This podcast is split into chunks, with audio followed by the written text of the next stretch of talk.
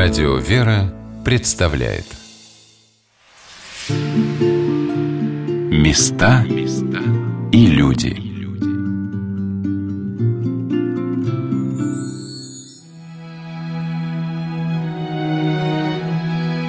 Как незримо в жизни каждого человека присутствует благодать Божия, как неуловимо ведет она его по земному пути, приближая к жизни небесной – каким непостижимым образом человек уподобляется Творцу. Здравствуйте, дорогие друзья! У микрофона Анна Шалыгина. Сегодня мы снова отправимся с вами в Новый Иерусалим, место, созданное святейшим патриархом Московским и всея Руси Никоном в середине XVII века, как образ Святой Земли, образ небесного града, в котором с поразительной точностью воспроизведены все главные святыни христианского мира. И прежде всего храм Воскресения Христова – где находится гроб и крест Спасителя, Господа нашего Иисуса Христа. Храм Воскресения Христова, именуемый храмом гроба Господня, в Иерусалиме построен на месте, где был распят, погребен и воскрес Спаситель.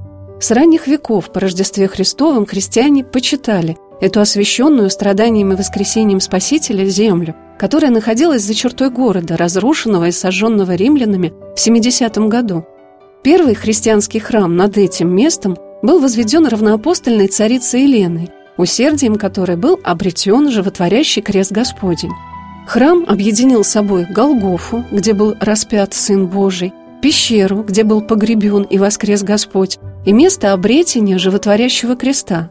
Эта монументальная церковь состояла из нескольких частей – круглого храма-мавзолея, расположенного над гробом Господним, называемого Анастасис, что в переводе с греческого означает «воскресение», и базилики, именуемой Великой Церковью, возведенной над местом обретения креста. Храм был богато украшен мозаикой, мрамором, драгоценным литьем. Он был освящен в 335 году в присутствии императора Константина Великого – но этот величественный храмовый комплекс был разрушен египетским фатимидским халифом в начале XI века. Несмотря на последующее соизволение на его восстановление, былом величии уже воздвигнут не был. Только завоевание Иерусалима крестоносцами в 1099 году позволило им восстановить главную христианскую святыню. Крестоносцы с размахом отстроили новый храм, дошедший до нашего времени, который был возведен в величественном романском стиле. В середине XVII века, благодаря монахам-францисканцам, стали общедоступными деревянные разъемные модели храма гроба Господня. Иерусалимский патриарх Паисий привез кипарисовую модель храма в Москву, в дар святейшему патриарху Московскому и всея Руси Никону. Стало ли это событие отправной точкой замысла патриарха Никона повторить на русской земле святыни, находившиеся в Палестине, или эта идея возникла у него еще раньше, при обозрении подмосковных холмов и рек во время его путешествия столицы на Валдай, нам это неизвестно. Но сейчас мы можем увидеть эту кипарисовую модель и то, что создано гениальным замыслом великого патриарха, совершив и свое путешествие в эти места. О том, как рождалась на Руси святая земля, щедро поделилась своими знаниями заведующая историческим отделом музейно-выставочного комплекса «Новый Иерусалим» расположенного за рекой напротив Воскресенского Ставропигиального мужского монастыря Мария Александровна Крючкова – надо сказать, что в Западной Европе, в Польше уже были опыты так называемых кальварий, то есть неких подобий храма гроба Господня. Но нигде не было такого масштаба и такой точности воспроизведения. Вот в Новом Иерусалиме сочетается, с одной стороны, такая почти документальная точность воспроизведения храма гроба Господня, и, с другой стороны, в нее заложен образ, очень близкий русским людям XVII века. Ну, сначала Сначала о точности. Воскресенский собор, главный храм Нового Иерусалима, он воспроизводит во всех своих основных частях этот средневековый храм, построенный крестоносцами на месте гроба Господня. Его размеры совпадают, его композиция совпадает. Для этого были использованы описания храма гроба Господня, сделанные Келлерем Троиц Сергием монастыря Арсением Сухановым в книге «Проскинитарий», где он очень точно описал все палестинские святыни, он путешествовал на восток, он все это видел своими глазами, собирал информацию, и, несомненно, патриарх Никон эту информацию использовал. Скорее всего, тут буквально таких вот сведений абсолютно точных нет, но, наверное, патриарх Никон использовал гравюры, сделанные в начале XVII века по рисункам монаха-францисканца Бернардина Амика, очень точно воспроизводящие планы, фасады, разрезы храма Гроба Господня и других святынь Иерусалима. То есть материал у него был. И поэтому Воскресенский собор Нового Иерусалима – это самое точное повторение храма Гроба Господня в христианском мире. Когда Мария Александровна знакомила меня с постоянной экспозицией музея, которая названа «Новый Иерусалим. Памятник истории и культуры 17-20 веков», первый экспонат, который я увидела, была именно та кипарисовая модель храма гроба Господня, которую держал в своих руках патриарх Никон. Она настолько прекрасно сохранилась, что своей уникальной достоверностью дает чудесный импульс – открывать для себя историю строительства и восстановления Новоиерусалимского монастыря. Вот мы здесь видим самые ранние вещи из Нового Иерусалима. Это модель храма гроба Господня из Кипариса. Ее привез в качестве сувенира, подарка патриарх Иерусалимский Паисий в середине 17 века во время посещения России. Эта модель здесь находилась с момента основания монастыря и вот дошла до наших дней почти без утрат. Святейший патриарх Никон, осуществляя идею создания Нового Иерусалима, желал, чтобы русский человек рядом со столицей, в самом сердце Руси, не только созерцал Иерусалим как святую землю, на которую пришел Спаситель и Создатель мира, дабы, как он писал в своем сочинении «От Иерусалима изнесенный закон через апостолы хранить», он создавал здесь, на земле, небесный Иерусалим, горний Иерусалим, чтобы верующая душа утешалась, смотря на созданное великим дерзновением патриарха, преображенные, украшенные искусством русского узорочья, храмы и постройки монастыря – и в то же время, если мы посмотрим на внешний облик, сейчас многие были в Палестине, хотя там очень трудно оценить внешний облик, поскольку очень сильно застроен храм. Но тем не менее, там это суровый романский стиль, лишенный украшений, а у нас это узорочье, характерное для 17 века. Да, оно несколько поубавилось потом в связи с перестройками собора, но тем не менее. В 17 веке такой доминирующей идеей храмового зодчества был образ образ рая. И собор Воскресения, Новый Иерусалим, Новый Иерусалим ведь это не просто Иерусалим, дублированный в другом месте. Это образ рая. Новый Иерусалим – это обитель праведных, это новозаветный рай. Небесный Небесный Иерусалим, да. Ну, он и Новый Иерусалим называется. И вот эта идея рая, она очень востребована вообще в русском зодчестве 17 века. Причем рая в образе и ветхозаветного, как сада. Все прекрасно знают, насколько настолько любили украшать все цветами, райскими птицами и так далее. И Новозаветного – это образ города, града небесного. Опять же, вот эта сложность храмов XVII века, их многосоставность, она должна была создать образ города. И Новый Иерусалим, конечно, это, наверное, самое масштабное сооружение вот именно в таком стиле. Если мы входим через входные ворота монастыря и видим собор с востока, то он он действительно похож на город. Вот одна над другой возвышаются его три основных части, то есть сначала это подземная церковь Константина и Елены, а затем центральная часть Кафаликон, и на дальнем плане мы видим шатер над ротондой гроба Господня. Вот именно так даже на гравюрах 17 века изображались города. Они как бы вот ступенями открывались перед зрителем.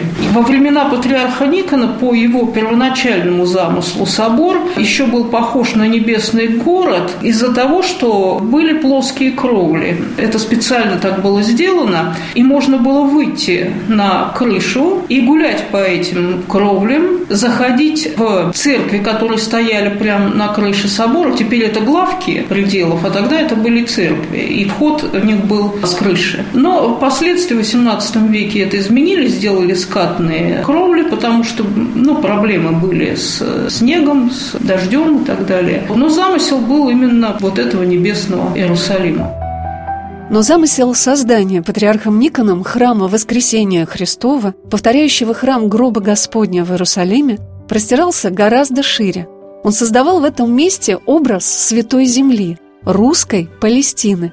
И это настолько ему удалось, что еще в период основания обители голландский составитель карты планов городов Вицен, посетивший монастырь в 1665 году за год до опалы патриарха Никона и отправления его в ссылку, в самый разгар строительства Воскресенской обители писал «Вне этого монастыря, называемого Иерусалимом, вокруг него размечены местечки на таком же расстоянии, как они в действительности находятся в Иерусалиме. Вифлеем, Кана, гора Элеон, сад Гефсиманский.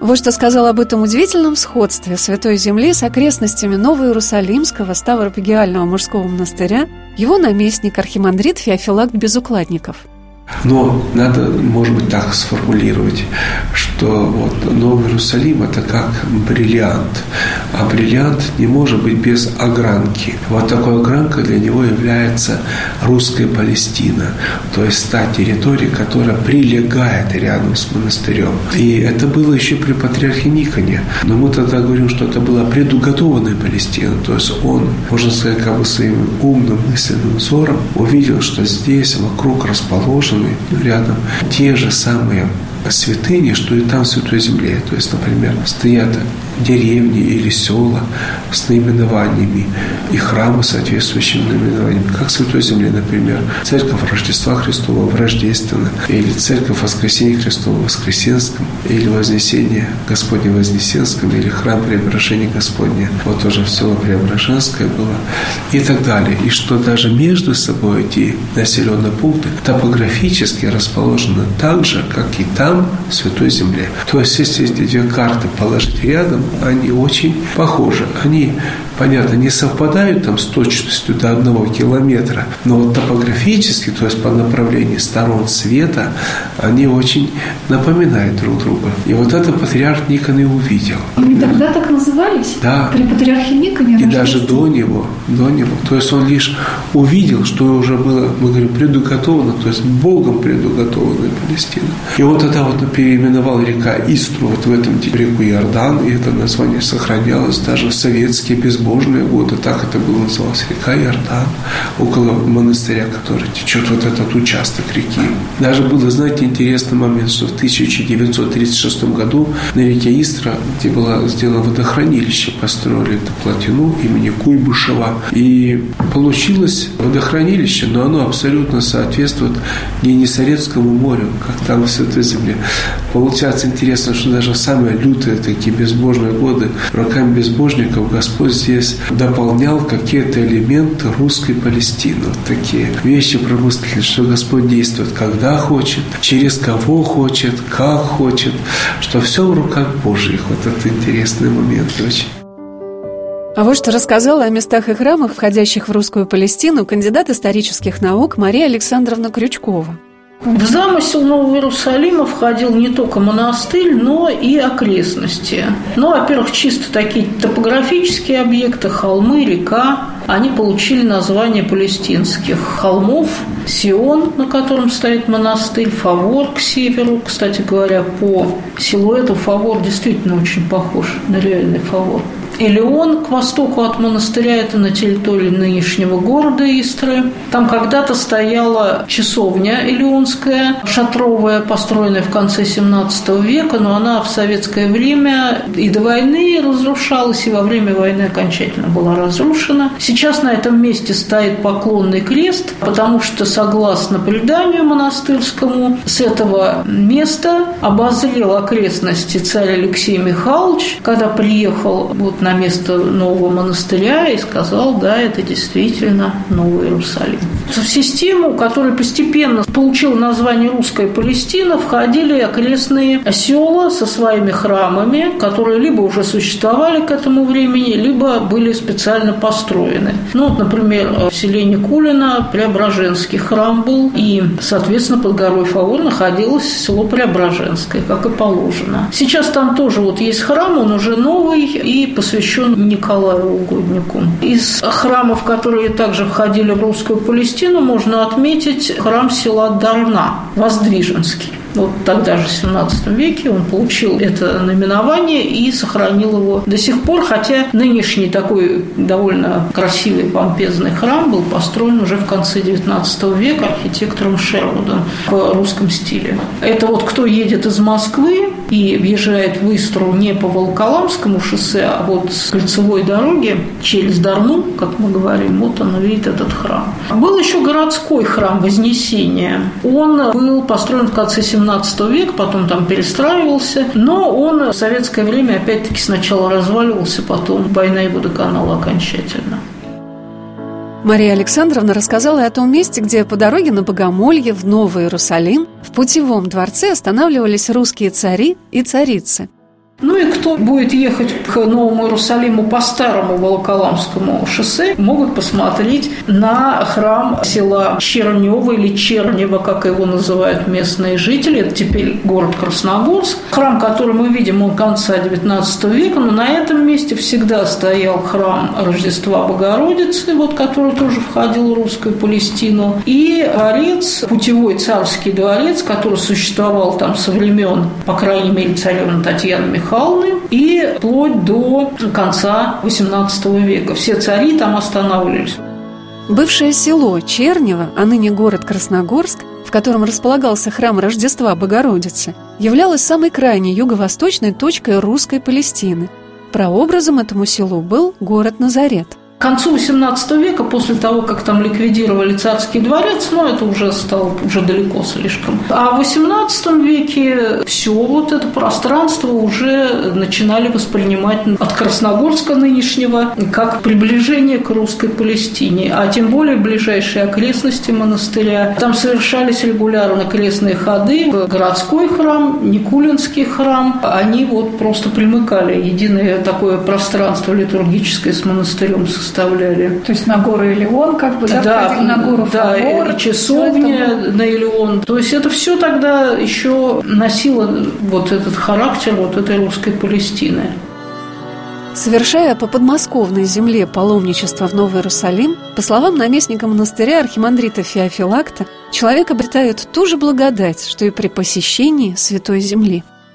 Да, вы должны понять, ведь, например, есть любой престол в любом храме. Это образ гроба Господня. Вот здесь у нас есть кувукли, там есть погребальная ложа Спасителя. И любой престол – это образ этого гроба Господня. Почему у нас на любом престоле лежит антимист, на котором изображается положение во гроб?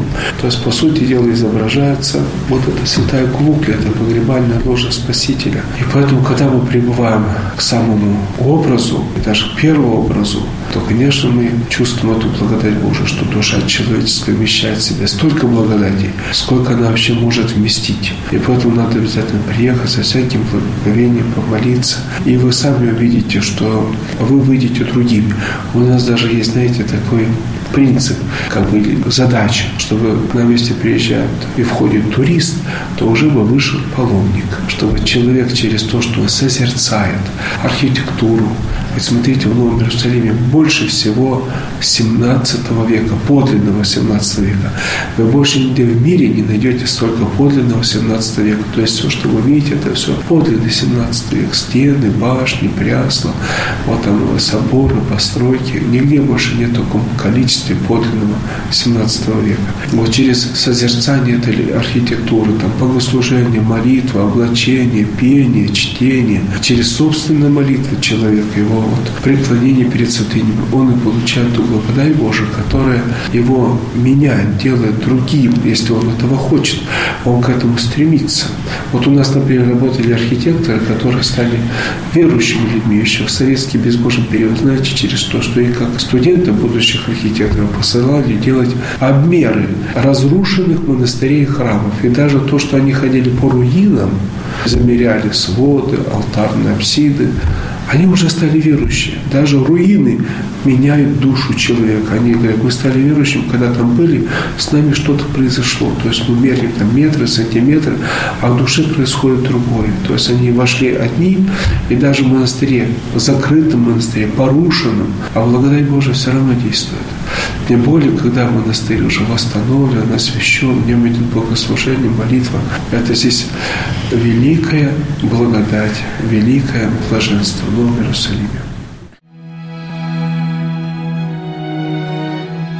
Сегодня на «Волнах Радио Вера» мы рассказываем о Новом Иерусалиме, монастыре, созданном святейшим патриархом московским и всея Руси Никоном в середине XVII века, который для царственных особ – и для простых паломников являлся одним из любимых богомольев на Руси. Это связано прежде всего с тем, что в храме Воскресения Христова и в окрестностях монастыря воссозданы образы Святой Земли, гроб Господень, крест Господень, темницы, где Спасителя содержали в узах. Каждый человек, попадая сюда, даже просто туристом, становится уже паломником на Святую Землю. Наверное, об этом и мечтал создатель этой обители, патриарх Никон. Наверное, и загадка этого места, которое на протяжении веков подвергалось страшным разрушениям и восставало вновь еще более блистательном величии в силе молитвы об этом месте святейшего патриарха. Одной из дорогих реликвий, связанных с памятью об этом великом человеке, судьба которого не укладывается в краткое повествование его поставления на патриарший престол и о его низложении, является прижизненный портрет патриарха, так называемая «парсуна», которую можно увидеть сейчас в музейно-выставочном комплексе «Новый Иерусалим» и на его постоянной экспозиции, на которой я побывала вместе с заведующей историческим отделом музея, кандидатом исторических наук Кричковой Марией Александровной. Вот портрет патриарха Никона представлен здесь в экспозиции. Это уникальный образец портретного искусства. Так называемая парсуна, хотя парсуна это скорее была бы продукция русских мастеров, а здесь явно видно влияние Западной Европы, может быть, голландского или польского мастера. Очень реалистическое изображение, даже местами такое натуралистическое. Патриарх Никон изображен во время богослужения с братьев Воскресенского монастыря. А все представители братья, они подписаны, известно, кто есть кто, у них есть своя биография. Очень такая документальная точность в изображении предметов. Сохранились многие предметы, изображенные на парсуне. Посох в руках у Никона сохранился до наших дней. Вот он представлен в экспозиции. Панагия, надетая на Никоне. Четкие, которые протягивает подьяк Серафим ему. Ну, Это что, очки? Да, очки, окуляры, они тоже хранились довольно долго, они хранились в музеях Кремля. Очки патриарха Ника. Да, да. Он ему протягивает очки, да. Икона Иверская, да? Да, икона Адигитри, ну, видимо, Иверской Божьей Матери, поскольку именно при Никоне ее список был привезен в Россию. Написано в 60-е годы 17 века этот портрет именно здесь, в Новом Иерусалиме. Он здесь находился все время, даже в годы войны. То, что в Новом Иерусалиме сохранилось так много вещей, принадлежавших патриарху Никону, удивительно – это говорит о том, насколько его личность незрима и очень тесно связана с этим местом.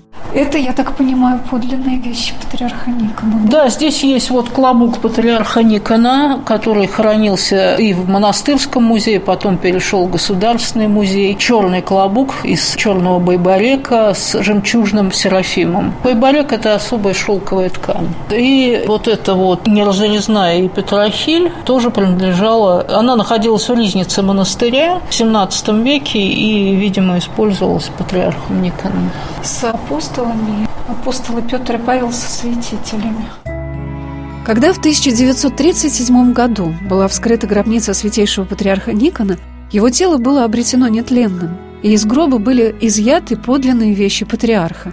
Это его панагия, жемчужные четки с рубинами. Все это представлено сейчас в музее – это подризник патриарха Никона. Он был найден в довольно таком руинированном состоянии в фондах монастыря и атрибутирован как подризник, край которого мы видим на парсуне. Из-под сакоса виден полосатый край подризника. Учитывая, что ткань садилась, шелковые вещи обычно несколько меньше становятся со временем, а видно, что человек, носивший этот подрезник, был очень высокого роста, каковым был и патриарх Никон. А вот это четкие, которые изображены на парсуне, и панагия патриарха Никона драгоценными камнями. То есть это те вещи, которые были обретены на его Да, панагия и четки были вынуты из его гробницы.